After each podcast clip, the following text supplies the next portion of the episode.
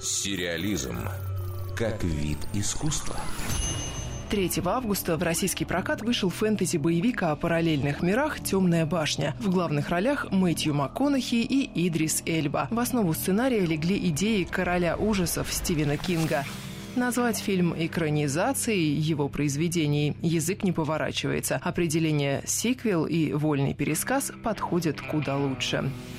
Всего в серии «Темная башня» 8 книг, плюс несколько ответвлений, в том числе в виде комиксов, а хронометраж картины – полтора часа. Так что, само собой, напрашивалось решение выпустить сериал, и он действительно есть в планах. Над ним будет работать режиссер полного метра Николай Арсель. Он уже пообещал изданию IndieWire, что сериал, в отличие от фильма, будет абсолютно каноническим, то есть тут уже слово «экранизация» будет вполне уместным. Сейчас уже пишут сценарий. Фанаты кино Кинга надеются, что в новом проекте будет менее топорный подход к сюжету и к экранным образам. Ведь в полуторачасовой версии не удалось раскрыть персонажей. Вместо многогранных личностей тут идеальный герой, сражающийся на стороне добра, и суперзлодей без единой положительной черты.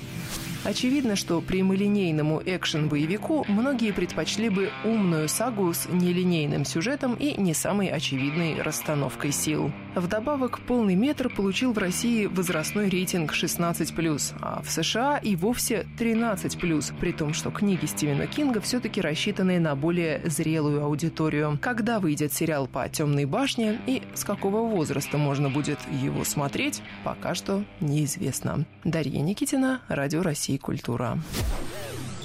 Сериализм.